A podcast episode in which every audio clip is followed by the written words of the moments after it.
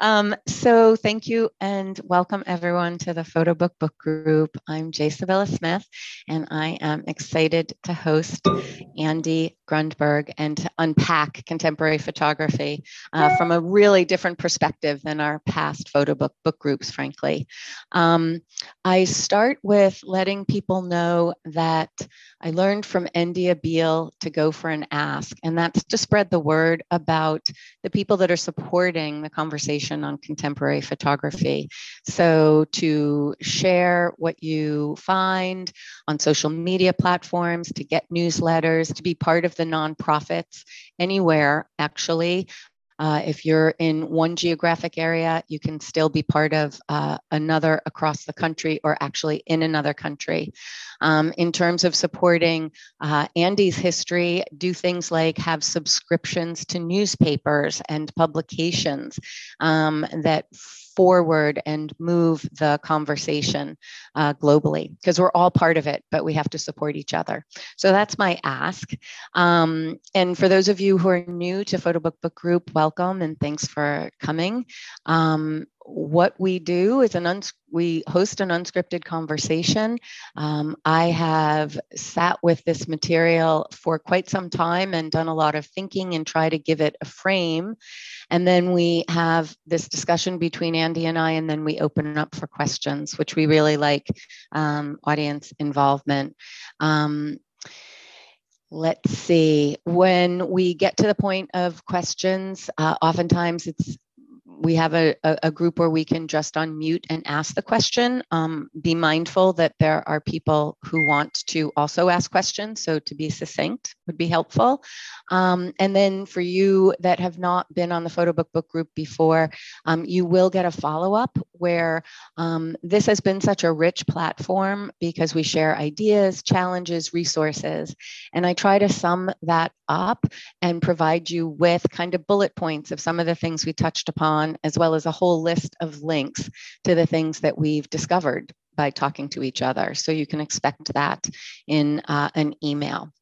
So I'm going to jump in. And as I said, this was a different book for me to be um, uh, hosting an author on. Um, Andy is an expert and a author and an academic, a critic.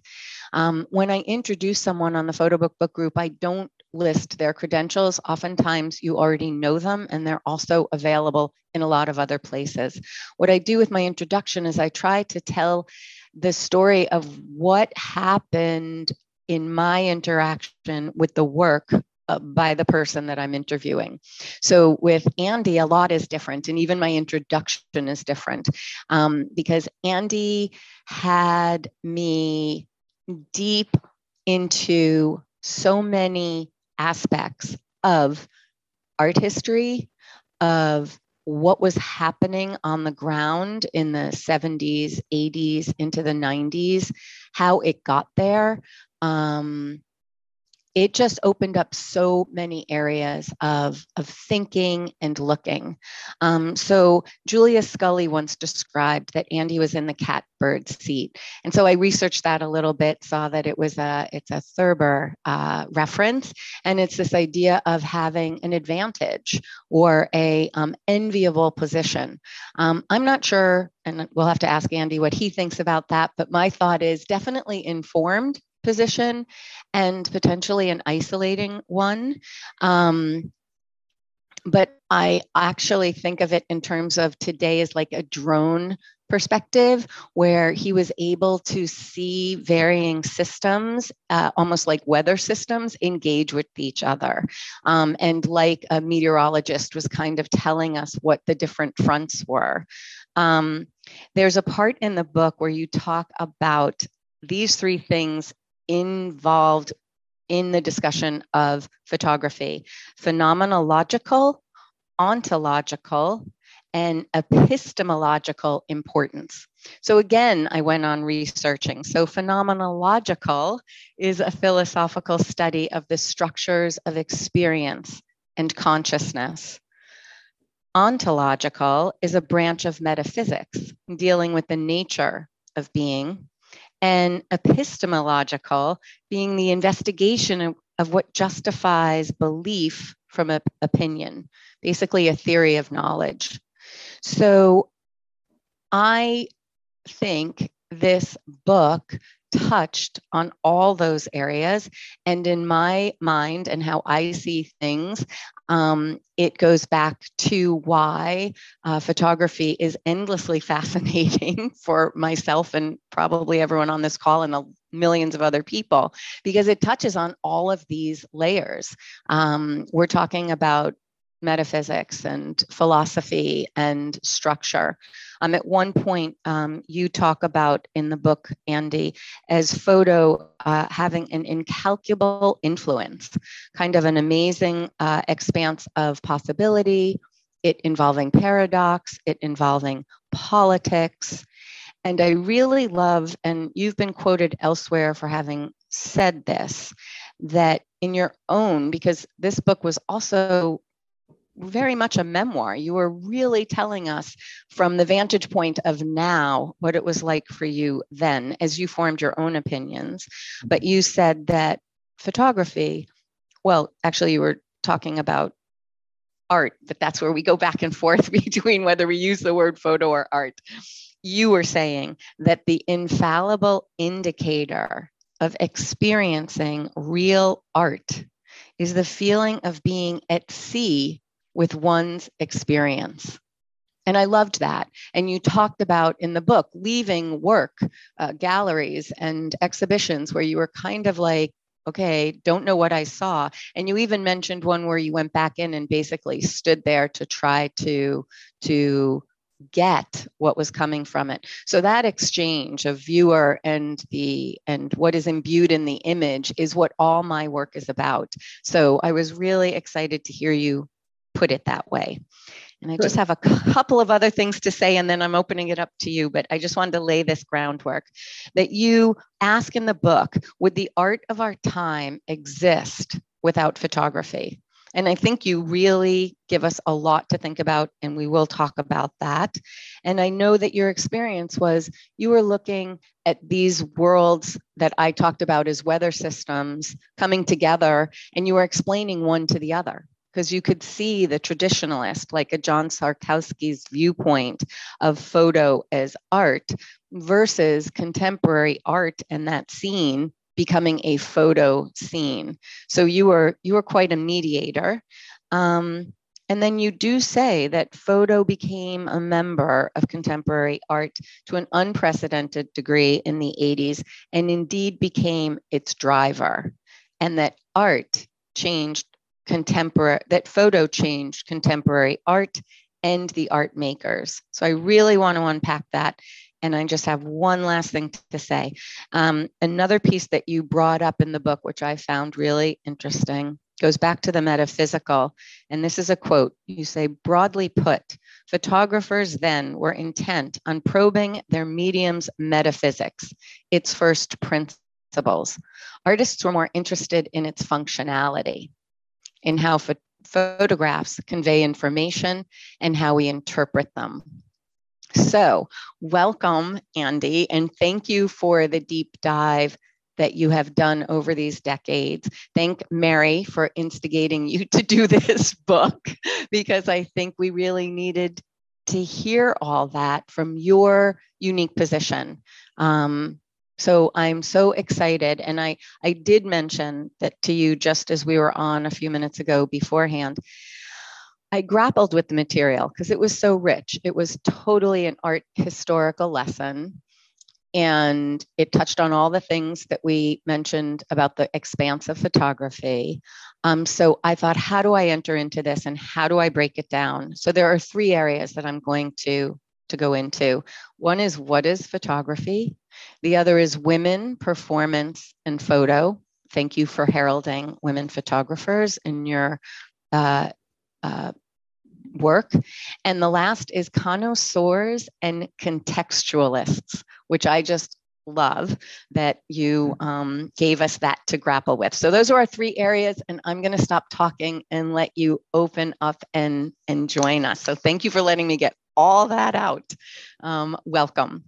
Well, thank you, Sibylla, and it was a it was a pleasure to to hear that. I think you, you've pulled out all the best parts of the book and made me sound very smart. Um, and I promise I will not say epistemological for the rest of the day. Um, so anyway, I, I I'm happy to be here. I'm uh, thanks for all the members of the Photo Book Club, and um, I just want to start by apologizing that this technically is not a photo book.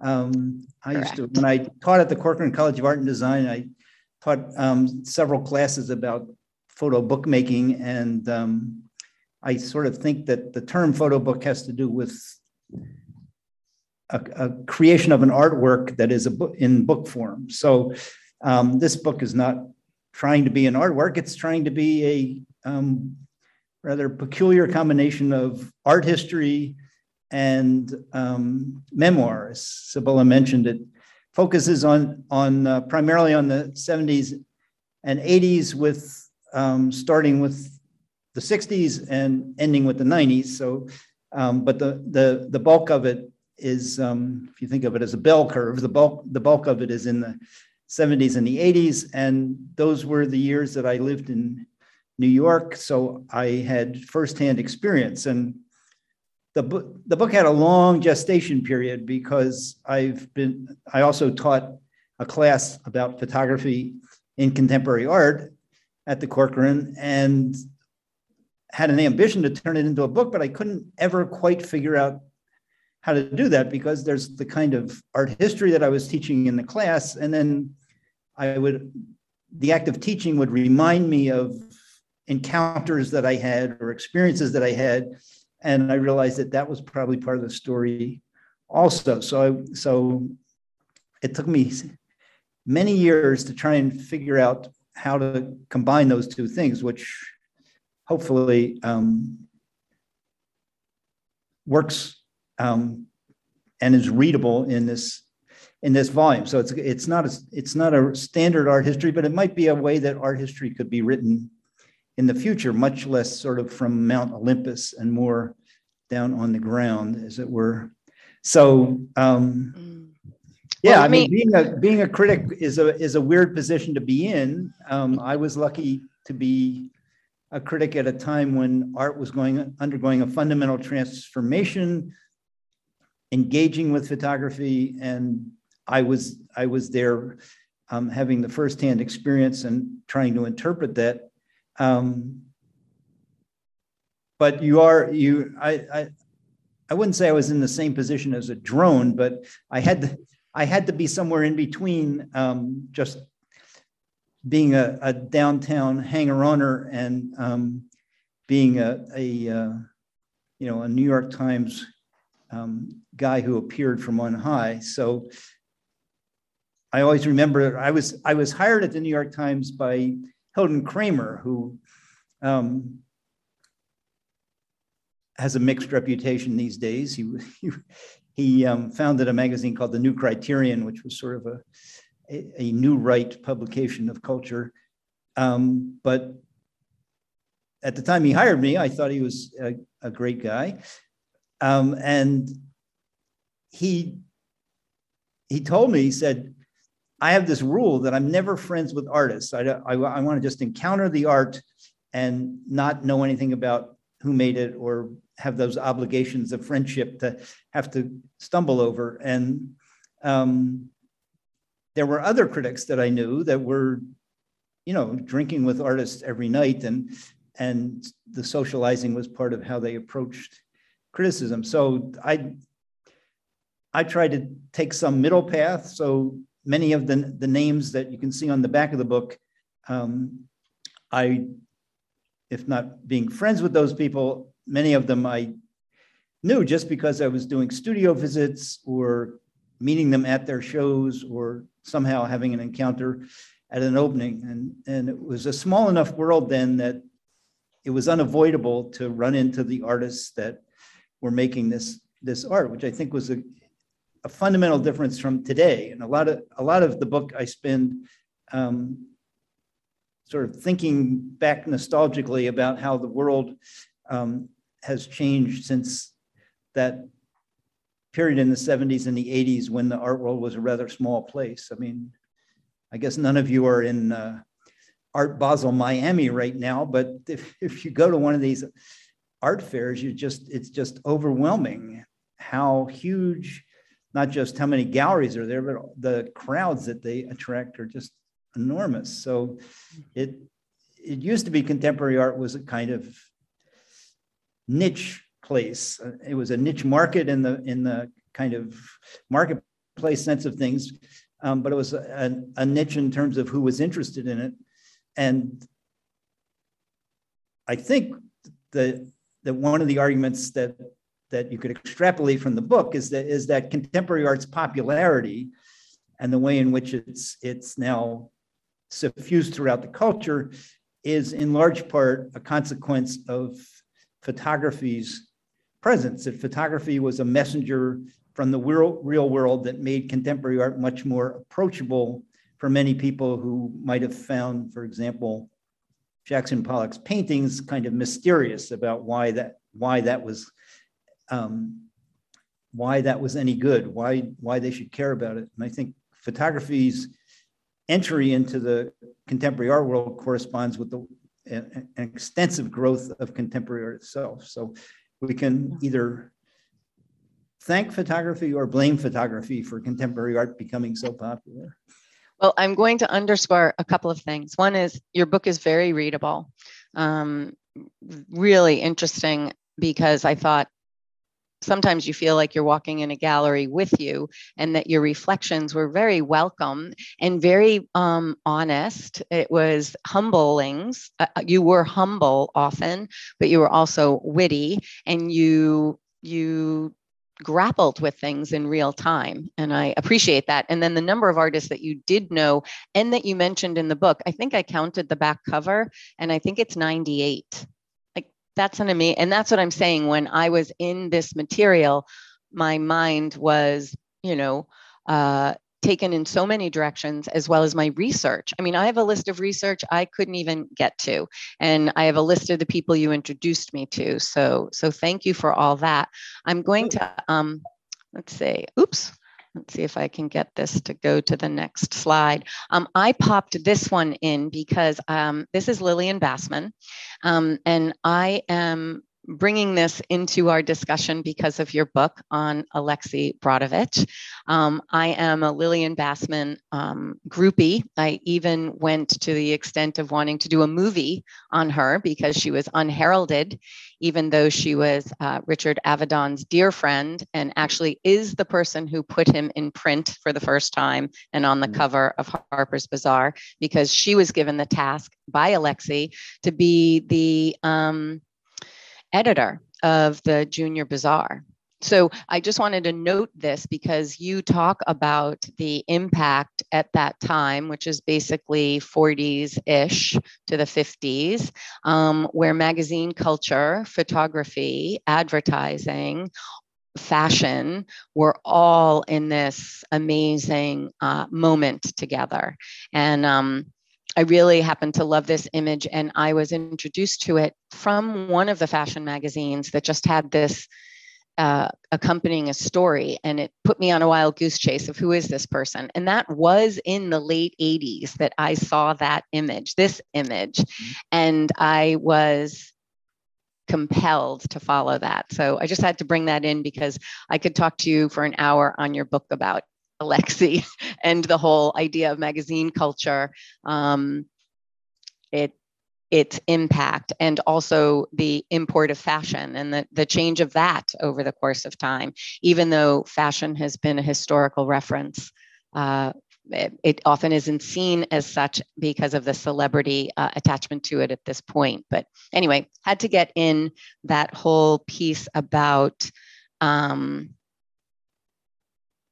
the magazine culture, I also thought that this highlighted something that you also referenced when the art world was smaller, and that is doors being opened for people. So Lillian's door was open by Alexei, and Lillian opened Richard Avedon's door. And you talk about the fact that um, when you were brought in um, to uh, to be a critic, um, so I was just thinking about this idea that that job opportunities and how people get to be in particular positions is something um,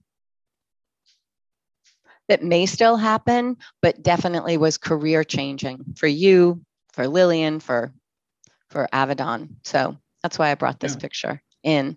Um, so I want to open up to this what is a photograph? And here are the ways in which um, you have talked about it in the book. And um, and I want to just uh, to frame that. The things that we're looking at here, the first one is actually a, a quote from Roland Barthes in The Rhetoric of the Image, and that was written in 1964. So a photograph is a message without a code.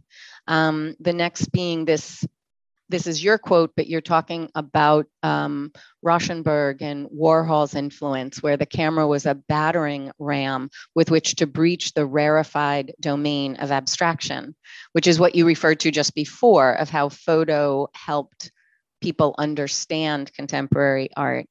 Um, the next is um, Szarkowski, um, then Susan Sontag, images consume reality. And the last one being Sol LeWitt, the idea becomes the machine that makes the art. Um, and I just wanted to, to reference that you also talk about uh, Lady Eastlake, who in 1857 said this photo could be an art by following its unique characteristics and abandoning influences and standards from other visual arts. So you mention, and this is my first question, I guess, that it always comes back to photo ultimately being about the nature of photography itself. Mm-hmm. Yes? well, I think that became important at a time when modernism was in vogue. Um, and by that I mean in the in the art world, the the the idea of what artists should be doing was shifting from the notion of like they should be depicting the world or you know making making paintings of popes and kings and and uh, started to concentrate on like well what is what is the what does paint do and what is the, what is the process of putting paint on the canvas and how does that create create art? And that you know sort of the standard museum of modern art brief on on modern art is is that artists became more and more concerned with with the nature of what of the materials of what they were doing. And so the whole idea that photographers should be concerned with the nature of photography fit perfectly into that and really started you could say with newhall who brought lady elizabeth eastlake to light and then continues with Szarkowski, whose, whose career insisted that photography was a modern art from its very beginning and that it was fundamentally different from anything that you might, you know, do with your hand, like draw or paint or make sculpture.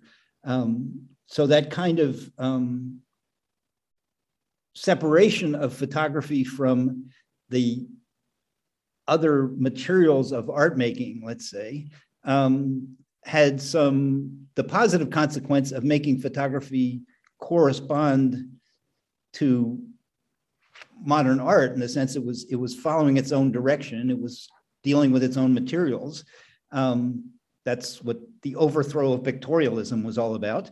Um, and then and then there and then there was the disadvantage which is that it became separated. So that so that because it was off on its own doing its own thing there was no reason particularly for people who were into painting or sculpture to, to be paying attention to it. And that that's what really changed in the post-war period was that artists suddenly became not so suddenly, but um, in a in a relatively brief period of time, went from painting without any images whatsoever to to thinking about photography and how it functioned in the world, and and really thinking about how they experience photography not so much as a as a medium that involves a dark room and those kinds of things, but more more in the way that that I think Muybridge is the key character here. The, mm-hmm. when the conceptual artist discovered Muybridge, it was because Muybridge broke the world down in this particular way that that it seemed like only photography could do, and that photography was in a way revealing a structure of the world that that artists wanted to to investigate. And so I think the the argument of the book, if you want to extend it, because I don't say this exactly mm-hmm. in the text, is, is that photography began to change away from this kind of modernist preoccupation with its nature mm-hmm. um, into something more resembling the way we think about photography today.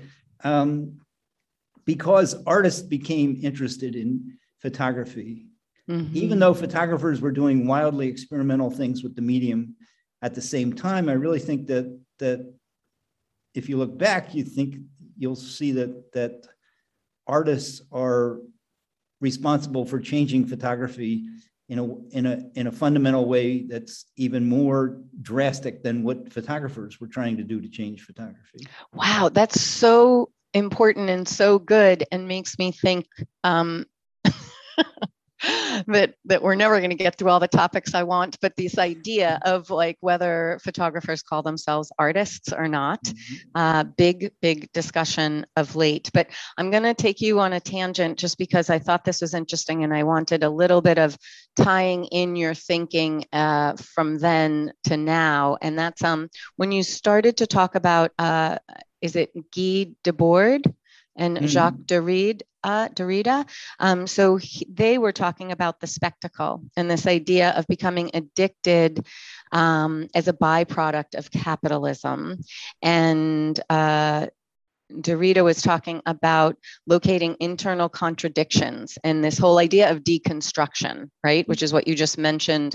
Photography offered a way to deconstruct that engaged artists and intrigued them. Um, and also, like this idea of highlighting dichotomies so that meaning became separate from authorship, almost like there were there was um, a movement of sorts uh, it's like almost that's what I mean about the drone um, perspective is that you are looking at this in a way because you're so informed art historically to see how things shifted or where they shifted. And because you're looking back that's helpful. So it, it anyway i was thinking if you could if you could give us any summary if you could about what that particular shift was, and then I have a question in reference to that. Okay, well, what what you're quoting is sort of postmodern scripture. There, the whole idea that um, that art can reveal its its own contradictions. That's the that's the the deconstructive idea.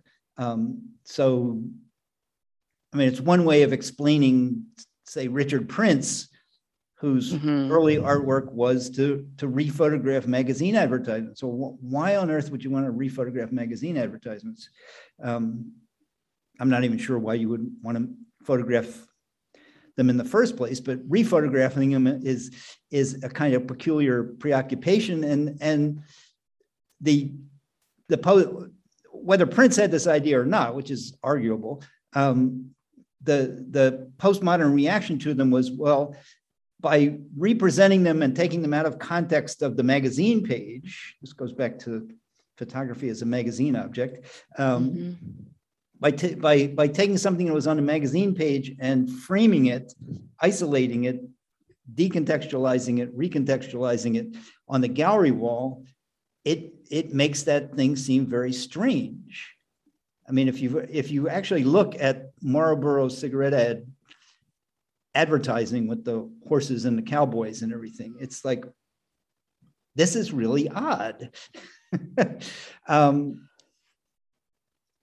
and has nothing to do with cigarettes. So it's mm-hmm. it's uh, it's it has to do with some fantasy. So presumably, me saying that was was prompted by Prince's act of rephotographing the original advertisement. So that so this whole examination of what comes to be called the image world, mm-hmm. in which images are not just like these things that are beautiful or made to make us enjoy them, um, but are these messengers of sometimes insidious um, cultural messages becomes a real preoccupation. And that's, that's really what much of the 80s photography was, was about, was sort of reflecting on the way in which photographs are enlisted in a, in a cultural project. Not so mm-hmm. much, no longer like what the nature of photography was, but how the heck is photography influencing us? It was much more a kind of um, viewer oriented kind of, of art as opposed to being preoccupied with the material. Yeah, yeah. Well, what it made me think of is would you um, so when he was talking about the spectacle that was in some way talking about replacing reality um, uh, which goes back to your marlboro man like that's not a reality right yeah. um, but are selfies the spectacle of today yeah i mean one of the things I became aware of in, in the course of writing this was that is that much of what the artists in the 80s were thinking about, preoccupied with, um, and it was also just the very beginning of, of um, the possibility of digital photography. So they were thinking about that too. Is is like what's come what's come to fruition, which which what's gone overboard. So, you know, people were um, interested in, in Cindy Sherman's work as a kind of new variant of self-portraiture and the idea that that that you would make yourself the centerpiece of your art, even though self-portraits had been around forever. But the idea that that this art was using the the artist to make points about the way photographs shape the culture really today is like all over the place. If you look at Instagram, mm-hmm. um, which I admit I do, that that uh, you'll just see this kind of preoccupation Absolutely. with with the self that's that seems in in some ways a little um, outsized to what it what, what it might deserve. But um, I should mention that if you go to Cindy Sherman on Instagram, she's using these digital tools to take pictures of herself and and alter them and transform them and, and produces really fabulous kind of peculiar um, screen art, uh, mm-hmm. uh, which I keep thinking would make a great show, but then I realize it's it's actually art that's designed to be on the screen of your phone, not anywhere else. I mean, that's where mm-hmm. that's where it works. That's where it comes from. So well, interesting. I mean, number one, backlit, um, but yeah, it, and what you're making me think of here is, and we will we will turn to Cindy Sherman in a minute because I think you really saw um, something there that not everyone did at the time. Um, but this idea of a new variant of self portraiture, she was actually utilizing, just like we were talking about, um, it was an analysis of already existing structures like movies, right? Mm-hmm. So it was taking cultural constructs and putting herself in them that actually highlighted how we are so gullible, right? like yeah. how we pull in this idea of a Marlboro man and think like, oh, you know, if we go out to Colorado, we're going to see one of those. And it's like, no, you're not. Um, so this idea of her being able to actually hold up a mirror through the use of herself. Mm-hmm. Um, and again, deconstructing, right? Deconstructing what's actually going on and, and holding up a mirror and going, uh, like, are you aware? Like, are you aware you're being sold this line of thinking? And feeling um, and engagement. And so then thinking about today's selfies and this preoccupation with the self, they are rarely doing any of that analysis. And that's a little scary and really interesting to think what are we going to what are we going to you know how is that influencing us we already know right now that there are studies on the influence of instagram on adolescent girls yeah. and depression and suicide rates. Interesting, this whole idea of, of compare culture, cancel culture. Um, but I'm not going to go down that rabbit hole, though I will note that you said or told this story that uh, John Szarkowski said, and it was it was a premonition in a way that we're going to have, and he was undercounting because he said we're going to have three million images of cats that we're going to share. Isn't that amazing? He said that in 1991. And it's like interesting in 2021, try billions instead of millions. A few billion cat pictures. Yeah. Well, like since, since you have on the screen this the, the quote from Sontag, images consume reality, mm-hmm. um, it's worth noting that um, Sontag's book, which when it came out was hated by photographers mm-hmm. because they, mm-hmm. they, saw it as a critique, and and it, it was a critique to the extent that it was saying that not every effect of photography is beneficial that mm-hmm. that photography has a kind of downside that goes with its you know mm-hmm. ascent into the art world it's also functioning in the culture in ways that we should be more aware of and, Absolutely. and that was like a fundamental difference if you if i can be historical for a moment that that you know, the big show of the 50s was the family of man, which showed photography as being like this messenger of all that was human. And it was sort of a, a, a, a um, celebration of photography's good side. That then in the 70s, Sontag comes out with, with essays that, that point out that photography has this other effect, consuming reality, replacing it with this simulated world that the um, French philosophers had already um, referred to as simulation, that that you know then then photography becomes even more interesting to artists and to photographers. I think um, once they kind of get over feeling um, their resentments towards Sontag, I think I think a lot of artists since then and and even today are looking at photography's functions that are in a way outside the art world, but but making art about the way in which photographs impinge on us. If you if, mm-hmm. if you think mm-hmm. about um, the way in which photography's been weaponized with drone strikes that are guided by by um, photographic imagery, the the way in which um, you know, the Abu Ghraib photographs brought us a mm-hmm. picture of how we conduct warfare now. All those, mm-hmm. all those things are, are like making photography still the center of the discussion, mm-hmm. but more in the in the sense of how photography is functioning in a in a in a in a major way in our lives. It's outside of our control. It's outside of our pictures of cats. Yes, yes. I mean, isn't that interesting? Uh, this idea that we're like wrapped up in kitty pictures when, you know, it is a world apart that we are actually uh, using drone photography to uh, to strike. Well, one know, of the things I civilians. always liked about the I liked about photography, and the reason I devoted my critical career to thinking about it is that mm-hmm. is that it's so many things at the same time.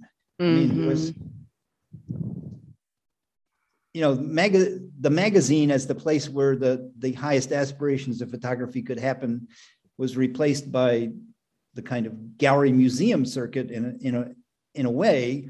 But mm-hmm. magazine photography is still around, still great.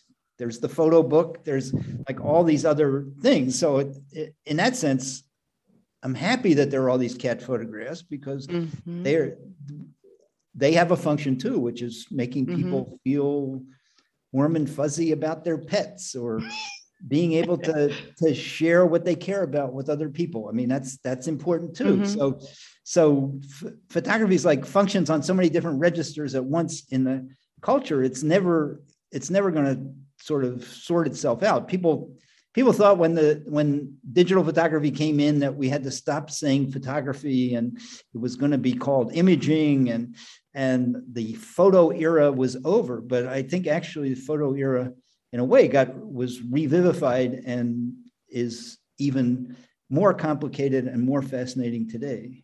I agree. I've got I'm I'm so slow on moving forward my my images that I'm going to do that and I am going to move us into some other areas. I have two fast questions. So, do you own a gold leaf photo fry card? No, I no I don't. Although Dang. I've seen them and I might have I might have had one and it got lost, but um I was thinking that would the be photo quite fry card item. was a early Gordon Matta Clark work and and I don't think we've mentioned, but my my interest in artists using photography was really started when I was an undergraduate. I was friends with Gordon Matta Clark, who became a, a major player in the early Soho art world, and um, Gordon was was um, known for doing peculiar things, sometimes just using photographs to, to show what he was doing. But in the case of the photo fry cards, he made he made um, Polaroid photographs, put them in a frying pan, and then melted gold leaf on top of them and sent them out more or less as Christmas cards. But um, I thought for sure you got one of the Christmas cards. That's why I had to ask.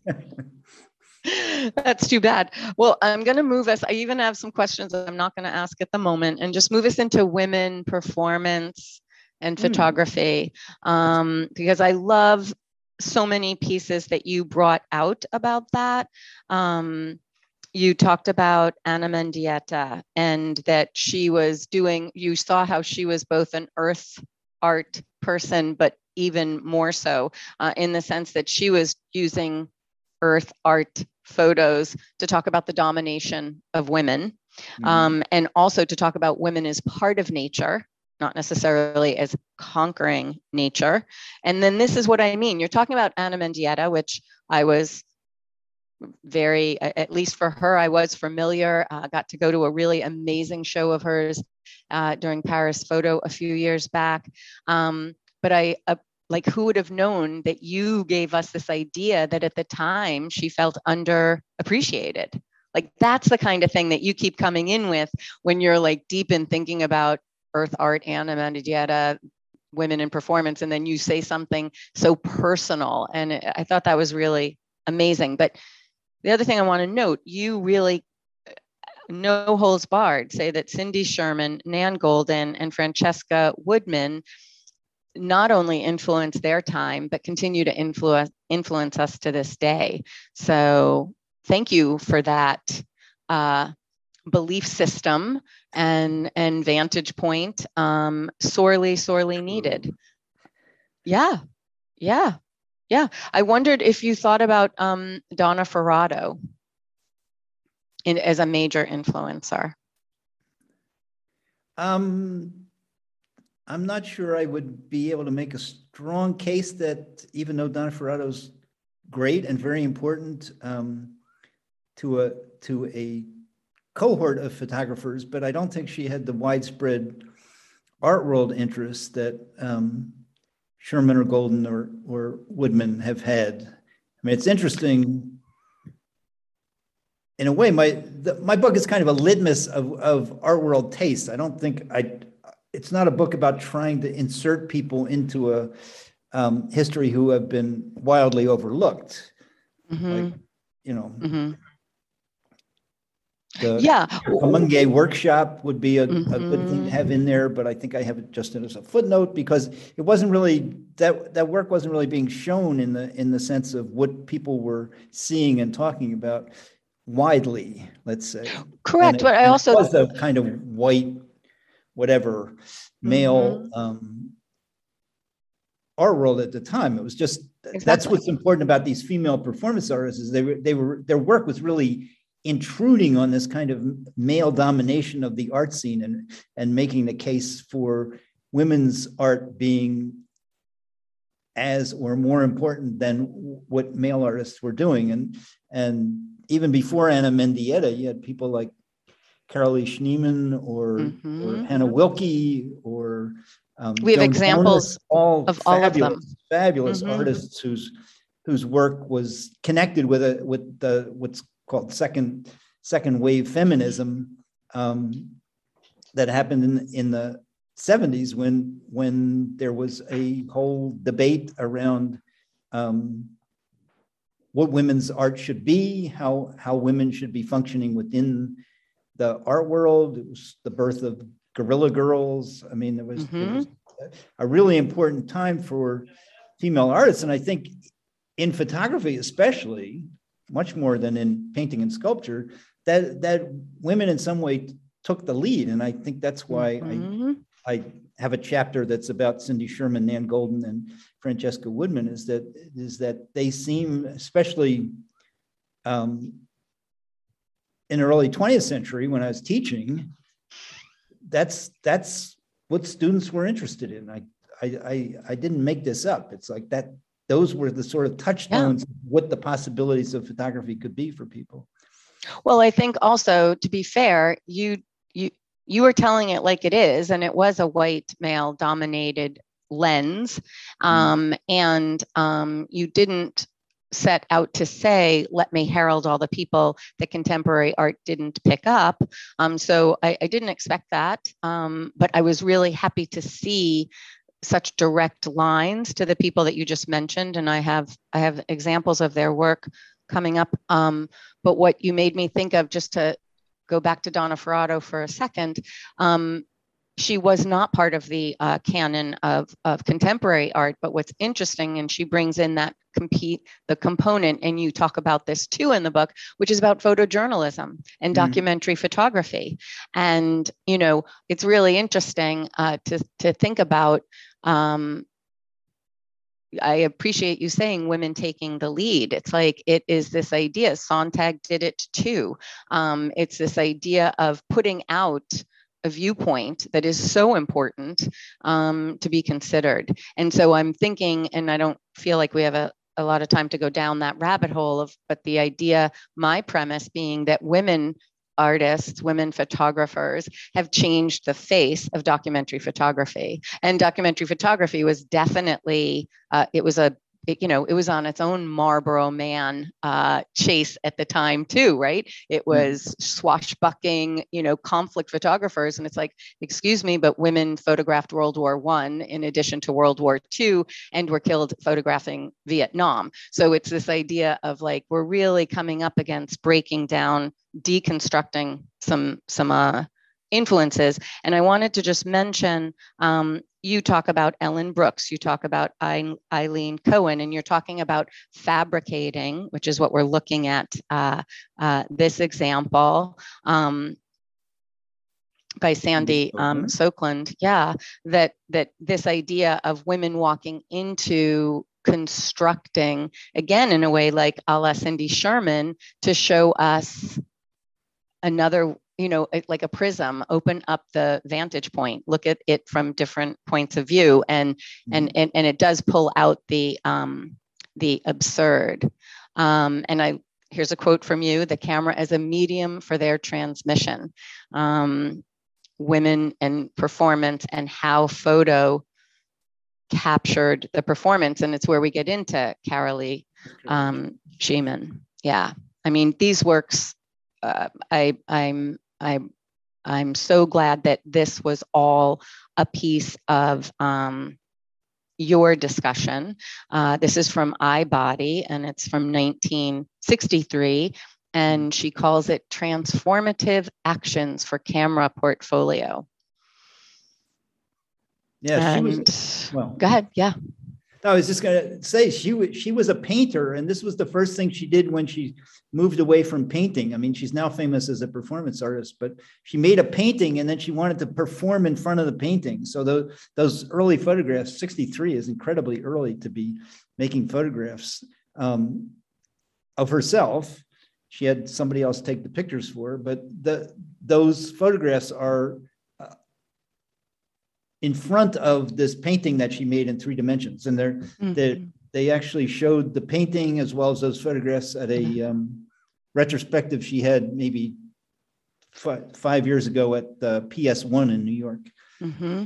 Mm-hmm. Really interesting because in my wild goose chase of tracking down more information on everybody that you made me think of, I saw some of these exhibits uh, that I hadn't seen in in mm. in person, um, which are just so formative. Um, Hannah Wilke, Um, I love that this is SOS. Uh, that's an interesting twist. Um, Starification Object Series on Body. This is from 1974. Yeah, and if people can't tell, those those are little pieces of chewing gum that she shaped into roughly vagina shapes that are mm-hmm. stuck onto her body. Mm-hmm. And it's interesting. I think I realized this this body of work, which is a number of different uh, uses of this kind of performative art and then imagery, is being sold or was sold at Christie's for about three hundred and fifty thousand dollars. Uh, and then um, we have Ana Mendieta, um, which is really interesting to watch her move through. You know, she actually then stepped into video and film, well, film first and video. And yeah, you have a chapter called The Newcomer for video. Mm-hmm. Um, and she certainly um, took that up. Um, and I love this, in our century, the camera's ability to refashion the world is a given. And that goes back to that piece about photojournalism. Um, really interesting because it runs parallel.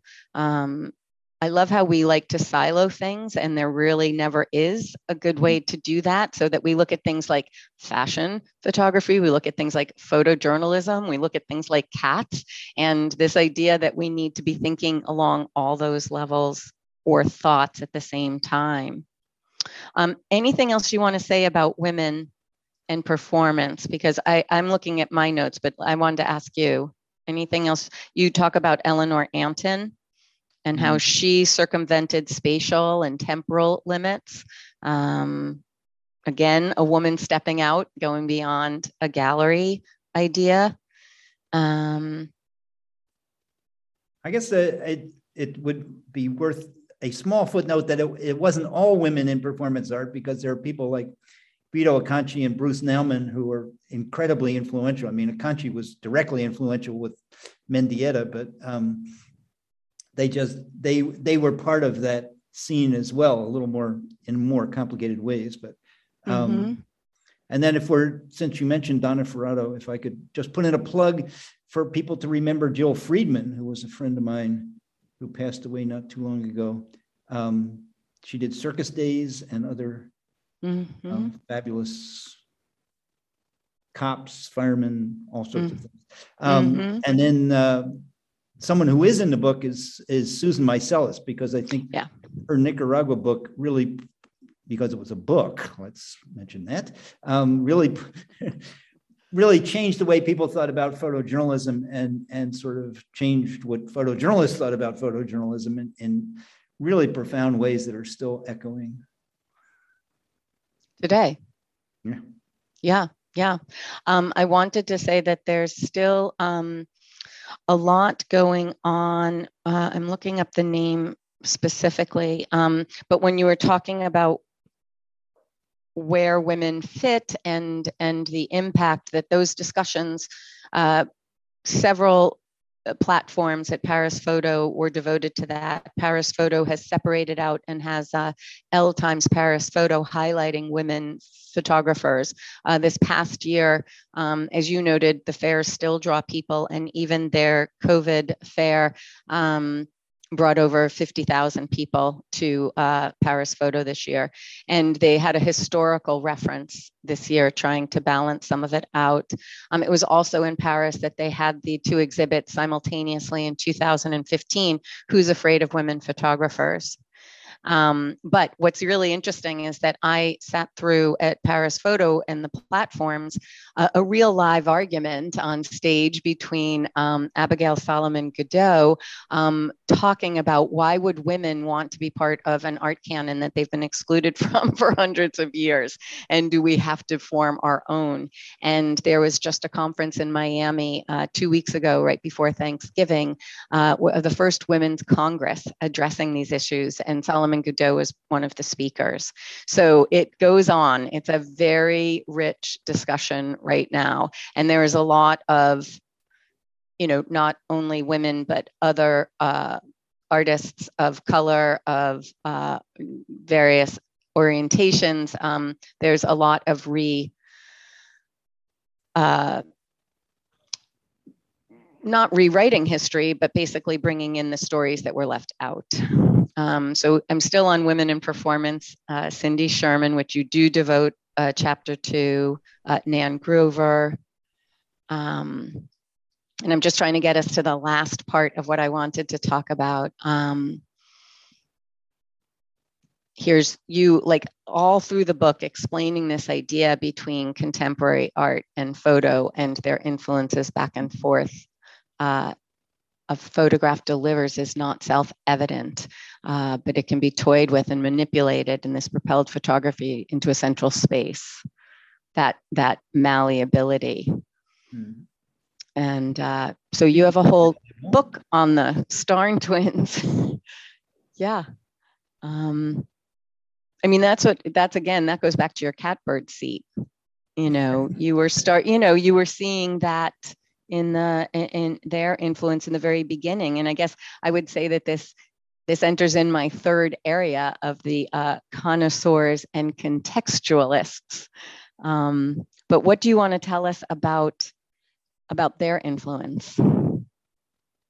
Well, I think they they sort of showed, if anyone needed to be shown, that that that photography could be could exceed the limits of what we thought it should be that mm-hmm. if you you know think back to like edward weston making 8 by 10 contact prints on a piece of paper and putting them on an easel for people to look at the, the starns are like way out there in terms of seeing photography more as a um, material to be played with to be toyed with to to make sculptural this is hard to see but this is actually a three-dimensional piece, a, a Rembrandt double self-portrait, and and with stairs, should mention, um, that they could they could create something that, that just by photographing paintings or themselves or whatever was around them, whatever they experienced, they could then instead of taking that at face value, they could then shape it into something else. And and in the book, I talk about this as being a kind of um, clever combination of neo-expressionism, which was the competition in, at the time for um, postmodernist photography. Neo-expressionism was mostly um, painting, but it was very gestural and things stuck on, as in you know Julian Schnabel's plates.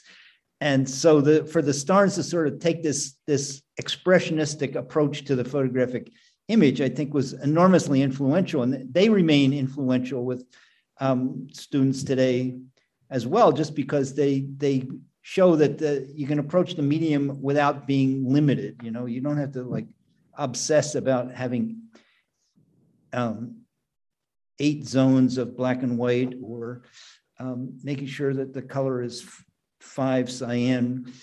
Um, more in this direction, you can you can just you know basically have fun. And, and the fact that they're um, working together, I think probably made it more fun for them. Mm-hmm. Mm-hmm. Yeah, I, you made me think of something there. Um, the sculptural. Um, I think there's something I have to go back to in your book that grounds this section on the the uh, connoisseurs and contextualists. Let me see if I can share that. It's a quote. You said, photography's distinction has always been its connection to the world outside the imagination.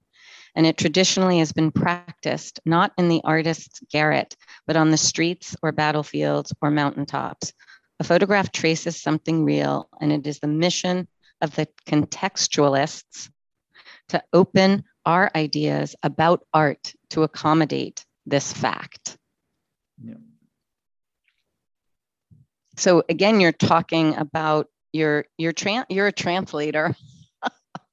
yeah, I, so that's sort of what the contextualists are about. The the connoisseurs were um, that I sort of set up this duality um, back in the at the end of the 80s is the the connoisseurs was was I was responding to the the idea of, that was introduced in large part as the art market for photographs grew, that you know the the original photograph was really the vintage photograph and you had to look at something and think about how genuine it was and that there were only i mean i can't count the number of times when people said to me like isn't this a great print? There's only three of them and one's at the met and one's at the modern so this is the only other one you can get. I mean it's like it was so sort of uh, head of the pin preoccupation but but certainly there that kind of traditional photography lives on. I don't want to disparage it, but I but I think that um, that idea of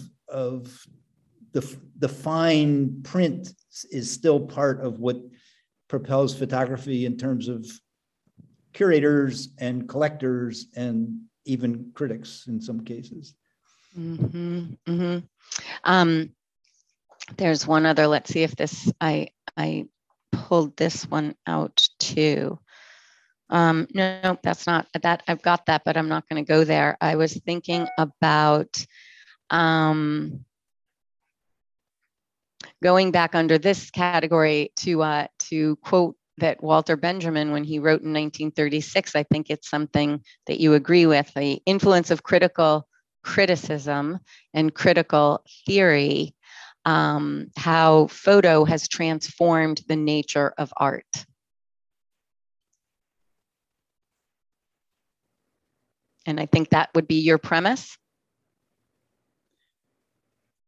Well, I think I, I, I, in retrospect, I realized that the, the book is about photography transforming art, but it's also about art in some ways transforming what we think about photography. Mm-hmm. Mm-hmm. Although I've never going, seen this before. This was an image that was uh, at Paris Photo this year, and um, it's literally on watercress. And the watercress was grown in the photographer's grandmother's garden, and it needs to be watered and was uh, during Paris Photo. So I thought this was a really uh, interesting idea to um, to kind of um, bring this kind of work and where photography is going, where that conversation of what is a photograph um, is going.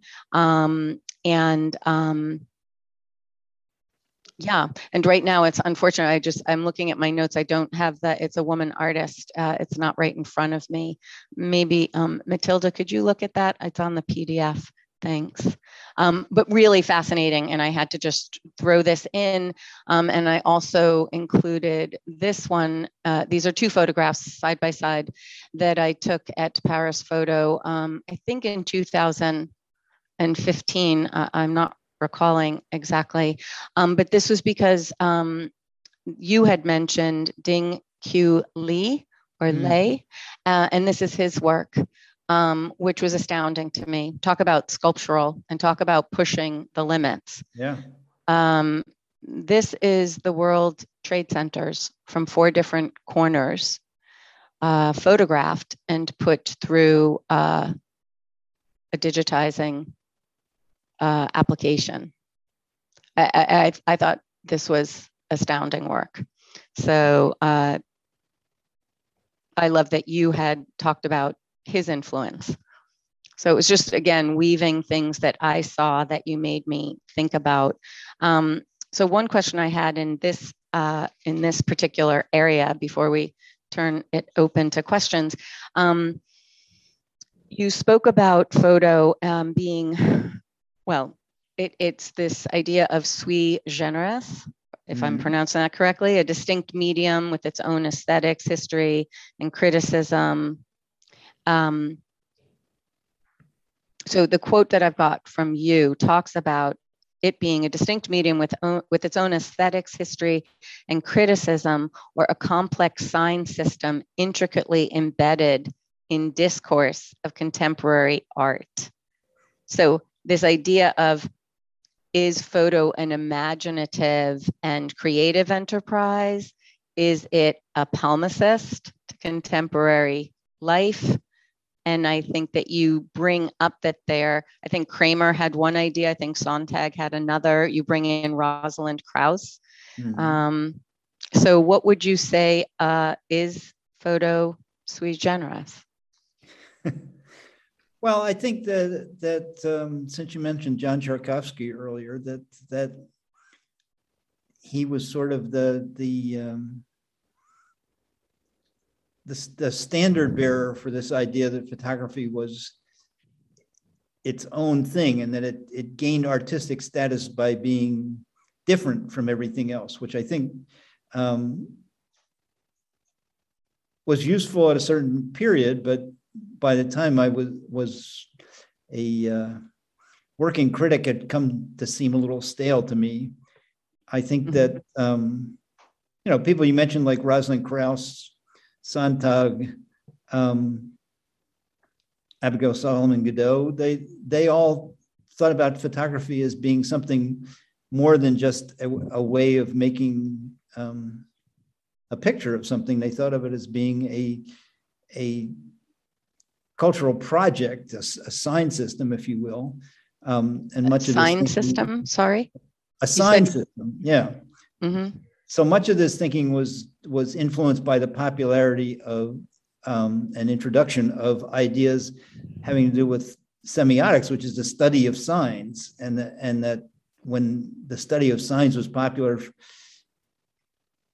even though it it had started out being devoted to language, that's it's an offshoot mm-hmm. of linguistics, um, that quickly photography became a fascinating subject. That's why when you started off with a quote from Roland Barthes that says a, a photograph is a message without a code, that that was an amazing thing to say because according to semiotics, all messages are coded, right? They're they're all signed. So Barthes trying to struggle with photography, which he did his whole life from that moment on, um, is indicative of, of how sort of theoretically photography became the, the medium of the moment. It's not it's not so much anymore, but it's now so in intertwined, engaged with impossible to pull out of contemporary art that um, it's it doesn't matter that it's not the medium of the moment. It's one of the mediums of of art now. Mm, you had something i had written. Um, i don't know this person. Célavine Loeffinger Silver Solver, Loeffinger. Um, it talked about um, semiotics. It, it, it, you use the word semiotext, T E X T, yeah, and magazine. Uh, and it's this idea that uh, it is um, a magic, not an art, and it's an emancipation of past reality. So that's when you dipped into semiotics, which actually I'm a big Roland Barthes girl, so I was happy when you got into that well, that discussion on semiotics and the and the the study of signs. And sad to say, I just read Sylvain Lotringer's obituary last week or the week before. Mm. Um, sad to sad to see him go. Mm-hmm. Mm-hmm. Mm-hmm. Um, and this is just two things I'm going to point out, and then we're going to open it up. I, I appreciated this. Photography's distinction has always been its connection to the world outside the imagination. A photograph traces something real. It is the mission of the contextualists to open our ideas about art to accommodate this fact. It is, I didn't realize I had a slide of it. It's what I said. This actually makes me think about um, Frederick Douglass because way back when, uh, in the mid 1800s, he was talking about the ability of photography to create a space in which to imagine things different than they are now.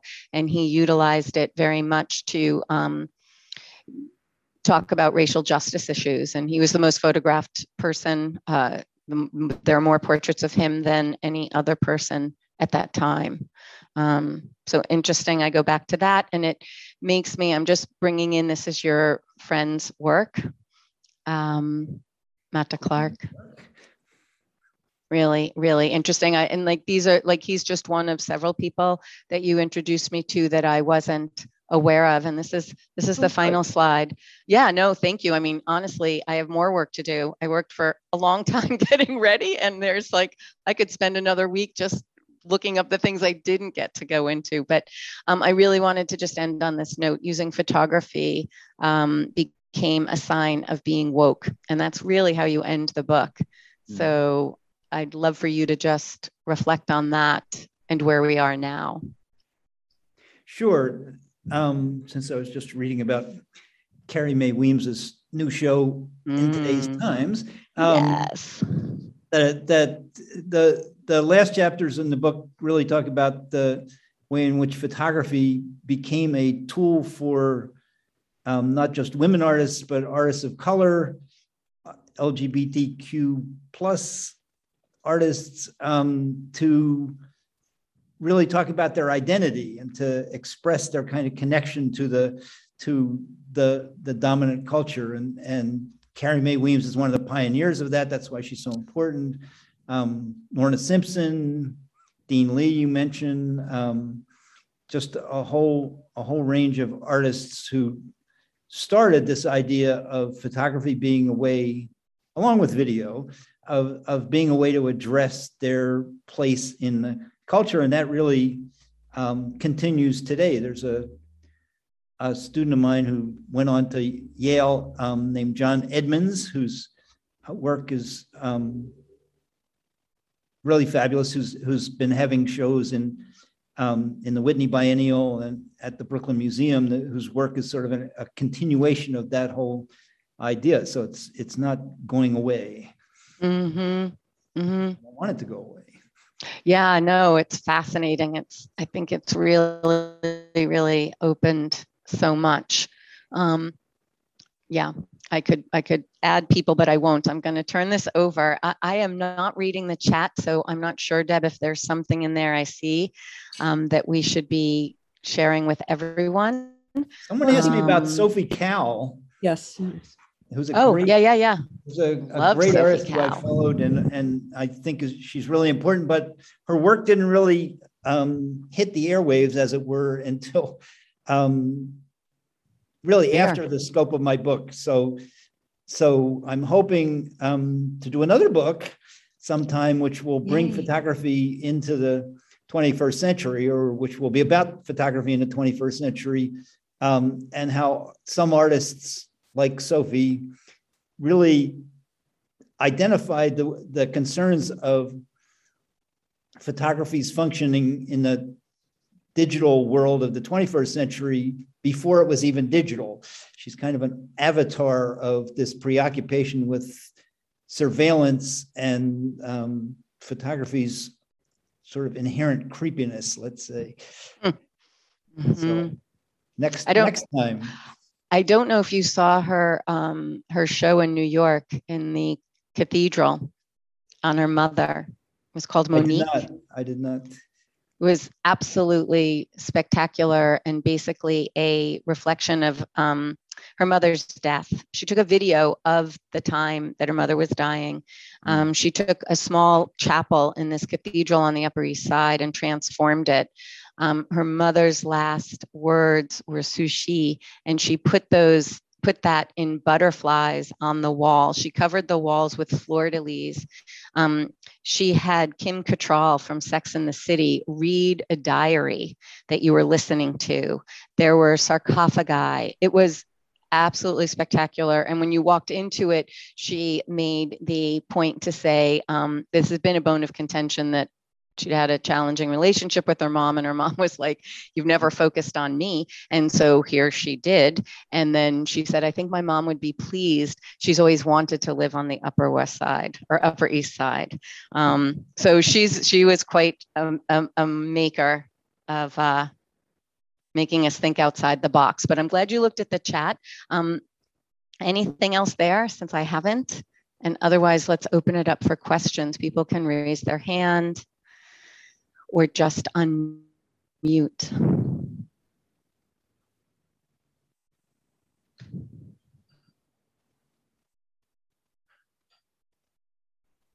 I'm looking at the chat, but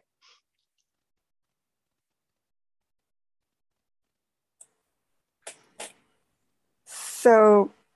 Oh great that's in there. Yep go ahead. Hi ellen. Hi so i was the one who asked about sophie calle um, i'm a huge admirer And one of the things I really like about her, and I wonder if you could comment on this, is that she doesn't go for gorgeous photography. Um, she's not an esthetician in that way.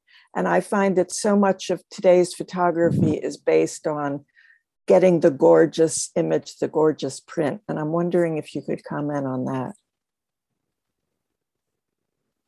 Sure. I don't. I don't think Sophie's unique in that in that sense. I mean, I, mean, I don't. I don't think that's the thing that distinguishes her work because I think there are a lot of artists today who are not preoccupied with the the fine print, as we used to call it. Um, there are photographers who who are, and there are artists who have varying relationships to how fine a print should be. I mean, I guess the the, the classic case that, that always intrigues me is, is Ed Ruscha, whose book 26, 26 Gasoline Stations came out in 1963. And it just, it was like crummy reproductions of really crummy photographs, right? And that was sort of part of the joy of it, part of what was intriguing about it. But then when he, when photography became a better, bigger thing, and he sort of was discovered to have made all these influential photographs, then they got reprinted and every time they get reprinted they they start looking better and better. So they're like now nice prints that you can sell for nice amounts of money. Um, but the but like many uh, artists in the 60s photography was such a kind of outlier that they didn't want to make it look too good. Um, because then then people would question whether they were like making art out of photography as opposed to making art out of their ideas which was the conceptual art conceit right? So I think that um, there I am. There you are. There, I think I think that's that Sophie's in the in the line of people who care more about the ideas that her photographs provoke than about the way in which you can um, sort of obsess about the qualities of them. Yes, I totally agree. Okay. Yeah. Mm-hmm. Thanks.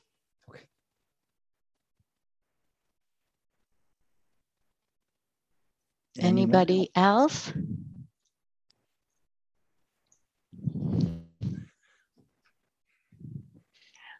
A shy group, I think. well, I'd have to say that given your um, both your vantage point and your ability to think about these things, um, uh, it it's it's a challenge to to formulate a question given your expanse and knowledge of it. So it might you might be a little intimidating right. um, along those what lines. I'd like to talk about in the meantime. Yeah, go ahead. Someone raises their hands is because you showed that Lillian Bassman, which I was so intrigued with, and it brought me back to um, working on that Brodovitch book, which was published in 1989, mm-hmm. um, and is out of print but worth a fortune apparently. Um, Dang, I'd love that, one. So, so, so I interviewed Lillian for for that. Um, Can you hand me that for that book? And the editor of the book was Eric Himmel, who's Lillian, Bassman, Lillian Bassman's son. Mm-hmm. So I had a good relationship with her, but but she's part of that period when when Brodovitch was having these workshops, which he would have sometimes in Avedon Studio, um, mm-hmm. and photo, photographers from all across the spectrum, like Bruce Davidson went to it. Um, people people were really interested in that as sort of the the focus of what the art of photography could be, and and they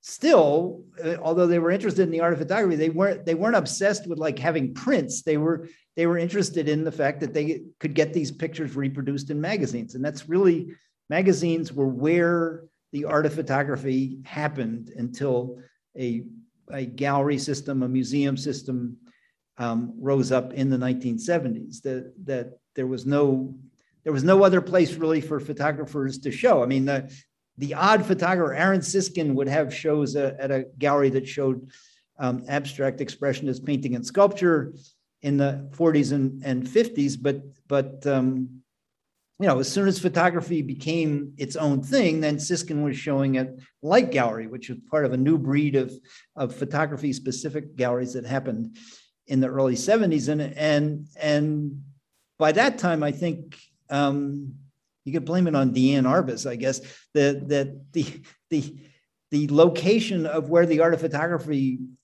happened had moved out of the magazine page and onto the museum wall. At that time, the Museum of Modern Art museum wall. Mm-hmm.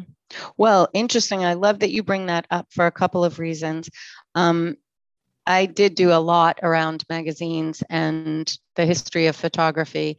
And I actually um, have a graphic between Vogue and Harper's Bazaar, which they're the, the two oldest and uh, were competing um, publications. And people don't realize that Robert Frank, uh, Bruce Davidson were in Vogue, the magazine Vogue. They wanted to be. And everyone's like, wait, wait, isn't Bruce Davidson on 100th Street? And it's like, yes, he was. However, and so it's re- that's again that siloing that you really have to watch because that tells a very different story than the one we're told. And I just wanted to share this. I don't know if you can see it. This is a photograph of Lillian. I had oh. such an obsession with her. I'm not. I'm not kidding. I I did get to meet her. I I I actually had more contact with Lizzie uh, than Eric, but I um, was also, uh, I was, I, literally wrote a film treatment and I was meeting Lillian to go through one of her shows at Staley-Wise um, with her and she had a, a, dental emergency. At the time, she was 93. Um, and she was really a fascinating person to know. But my, my mother-in-law found this image. It's from 1946. Um, so anyway, she's a huge influence on me, as are um, the people who made um, the whole magazine culture happen, uh, the, all the people. Um, so I have a couple of other questions if people don't, and we just have a couple of minutes, but I'm opening it up. Any other questions? So I'm going to jump in um, because one of the other things you talked about. this is what I mean when you're a critic and you literally called the um, you called MoMA ossified at one point, um, mm. and hmm. you talked about its vertical structure. So um, how uh, how places like that influenced uh, what was you know gave something panache or gave something the uh, the desire to um, to know about it, to look about it, and this whole idea of um, that photo goes into how we know what we know. Um, however, the information we're given is defined by the systems that exist. And so you talked about MoMA being this vertical structure, kind of like we're the we're the people telling you who's good, better, best. Mm-hmm. And you are commenting that that's actually an outdated system or structure. So, what about now? Do you think there are vertical structures telling us that? Do you think we're getting more rhizomatic and looking at things in a horizontal fashion? Uh, are we not there yet? Yeah, I think that the, the days, and this is not just photography, but the the art world as a whole, mm-hmm. the, the, days of kind of central command and control, um, usually from West 53rd Street, but um, other places before that, that I think that's now outmoded. I mean, the the famous brief about the mid 20th century is that the center of the art world shifted from Paris to New York, you know, as if they're like there was a, a boat carrying the Olympic torch or something. Um, now it's a it's a global art world. Just look at where Gagosian has galleries now. Um, even in the United States, I mean, Los Angeles is a rival for New York in terms of of art world power. Mm-hmm. Um, so, so yeah, I think that that that rhizomes might be a, a good um, metaphor for what we're experiencing, or or just instead of having vertical structures that one vertical structure, we have a lot of vertical structures, and because there's so many, they're not so tall. That's a really great analogy. Um, yeah, yeah. Well, I, I, um, in addition to being a Roland Barthes girl, I'm a Carl Jung person, and the idea of rhizomatic uh, being a structure that is horizontal and and and really looking at our interconnectivity as being the strength um, is a really important way to to look at at where we are. Um,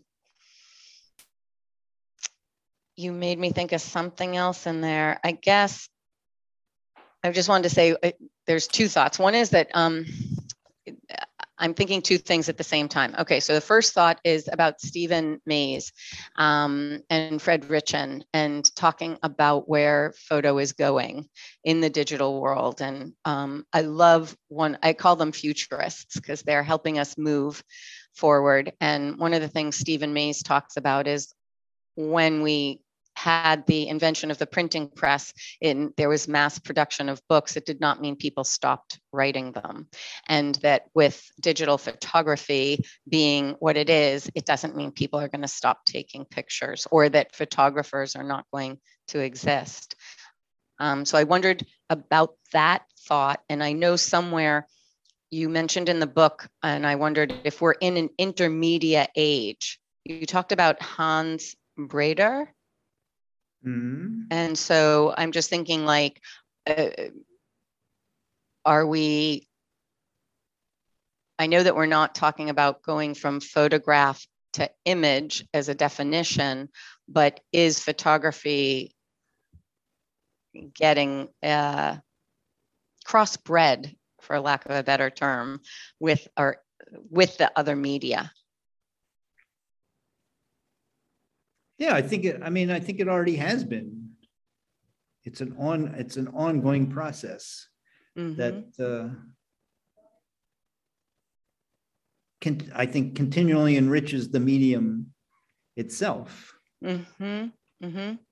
So that's what I was going to say. Um, I like that you said that enriches the medium because I think that for a while there was a real, uh, similar to your contemporary art and versus photo. I think I really witnessed probably around uh, 2011 um, I was working with Stephen Mayes um, because I had done a, an exhibition called IC, little I, capital S E E, and it was the um, photographers from the photo agency Seven utilizing Hipstamatic on their phones. And this idea that the um, seven photographers are talking about their Instagram accounts getting more action than their portfolios. And can art from the phone be considered, or photos from the phone be considered art? That was the premise of that show. Um, and Stephen was the uh, leading a panel discussion at Aperture. And my show had gone from Boston to New York, and we had put it up in Dumbo at the seven uh, galleries, seven agencies gallery in Dumbo. And we went over to the show, to the Aperture panel rather, and I felt like I could have divided the room. And it was the it was digital natives versus darkroom natives and they were like talking a completely different language. Like what the darkroom natives were talking about in terms of photography was a little bit your connoisseurship, Mm-hmm. and the other digital natives being contextualists. And I literally felt like I could have like put people on different sides of the room. The conversation was fascinating. Mhm. So we're only 10 years out from that. And, and that's what is interesting. I, I commented to you when we were just on before how some of our beliefs are held so long, even though we're defying them sometimes for decades before they get let go. Mhm. So, well, these Well, are my I can questions. tell you who's going to win that, that uh, fight between the sides of the room, and that is um, the digital natives. Contextualists. Yeah. We darkroom people are getting to be a a little bit long in the tooth. Well, it is gonna, it's gonna be fascinating. Um, I, I've said this before, but my children are very young adults, but I was told when they were in elementary school that the divide between us was bigger than any previous parent to child because um, not only are they digital natives, it's basically called a cyber immersion generation. So how they think is literally so different than than uh, someone of a different age. It's fascinating. why it's very important to me that they read my book, because otherwise they'll never know about how life became the way it looks today. Yeah. It's not even that it's not even that thick. Yeah, yeah, yeah. No, and believe me, I carried this baby around. You know, everyone else was eating turkey, and I was reading. Oh, Um, but truly, I mean, it was it was it was a very joyful deep dive. I learned so much, and as I said, you fed my my research for a very long time.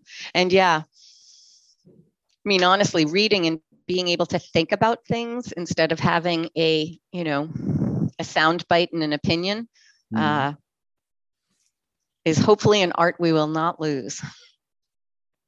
I'm game for that. all right. so- well, great talking to you. Thank you. Likewise. I'm glad you engaged with my book, and this conversation has been very engaging. So, and thanks for everyone you. for uh, listening in. Yeah, the same. And we will send you this summary. Um, thank you, Andy. And you mentioned a couple of things I might circle back because I want to make sure that I put out um, uh, all the resources. So I want to make sure. So you might be getting an email for some pointers from me. That's But- fine. That's fine. Yeah. And say hi to Mary and thank you so much. I really appreciate it. Okay. Bye, Sybil. Bye. Take care.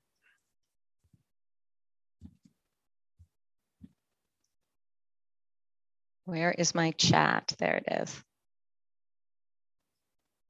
Oh my God, please move the cursor. Sorry, I didn't see that.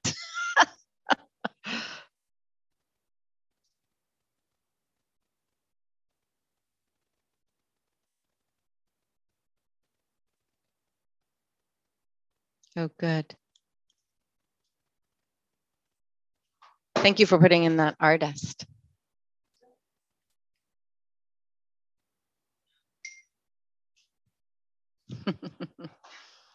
Bye, everybody. Thank you.